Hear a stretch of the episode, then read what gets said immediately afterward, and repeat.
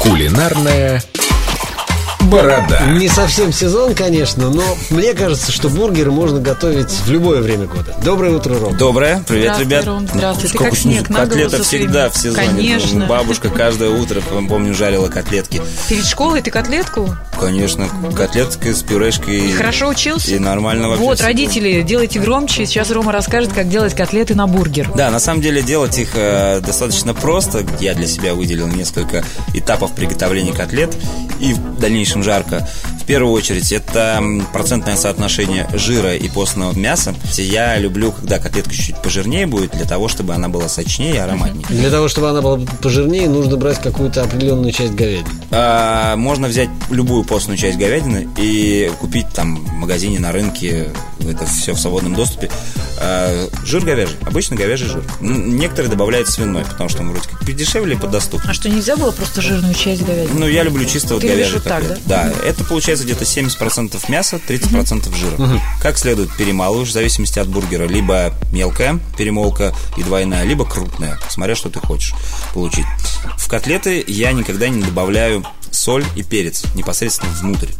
А, Я люблю добавлять в котлеты соль и перец после того, как сформировал котлетку и уже посолил. Ну, как стейк, к примеру, Поверь, готовить.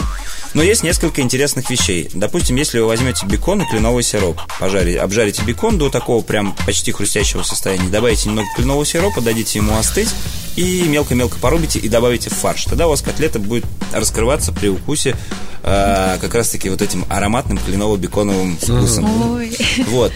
Плюс, когда вы готовите толстые котлеты, обязательно делайте посередине пальцем дырочку, кто не, зн- ну не дырочку, ямочку такую приминайте, так чтобы серединная часть котлеты была ниже, чем края. Делается для того, чтобы во время жарки у- увеличивается давление внутри котлеты, и она, грубо говоря, превращает уже не в котлету, а в Ну, В какой-то колобок. в колобок, и из-за этого колобок, из-за вот этих маленьких пор, вылетает постоянно сок и брызжет. Поэтому обязательно надавливайте, чтобы, во-первых, Вот это сочность не секрет. потерять. Ну, такой небольшой Я не секрет. знала. Плюс я никогда котлеты не обваливаю в муке, если это хорошее мясо. И еще небольшой лавхак. Подморозьте чуть котлету, чтобы она у вас не развалилась во время жарки. Потому что если у вас будет теплая котлета после рук, э, она у вас просто начнет разваливаться. Да. Вам нужно получить вот эту вот первую корочку, тогда Тоже она у вас- классный совет, Да, записываю. Особенно если вы готовите на грильной ре- решетке. Вот, такие вот такой небольшой вам Вот такой завтрак для ликбез отличников. по котлеткам. Чемпионов, да. Спасибо, Рома. Пожалуйста, всего доброго, пока, Ням-ням. ребят.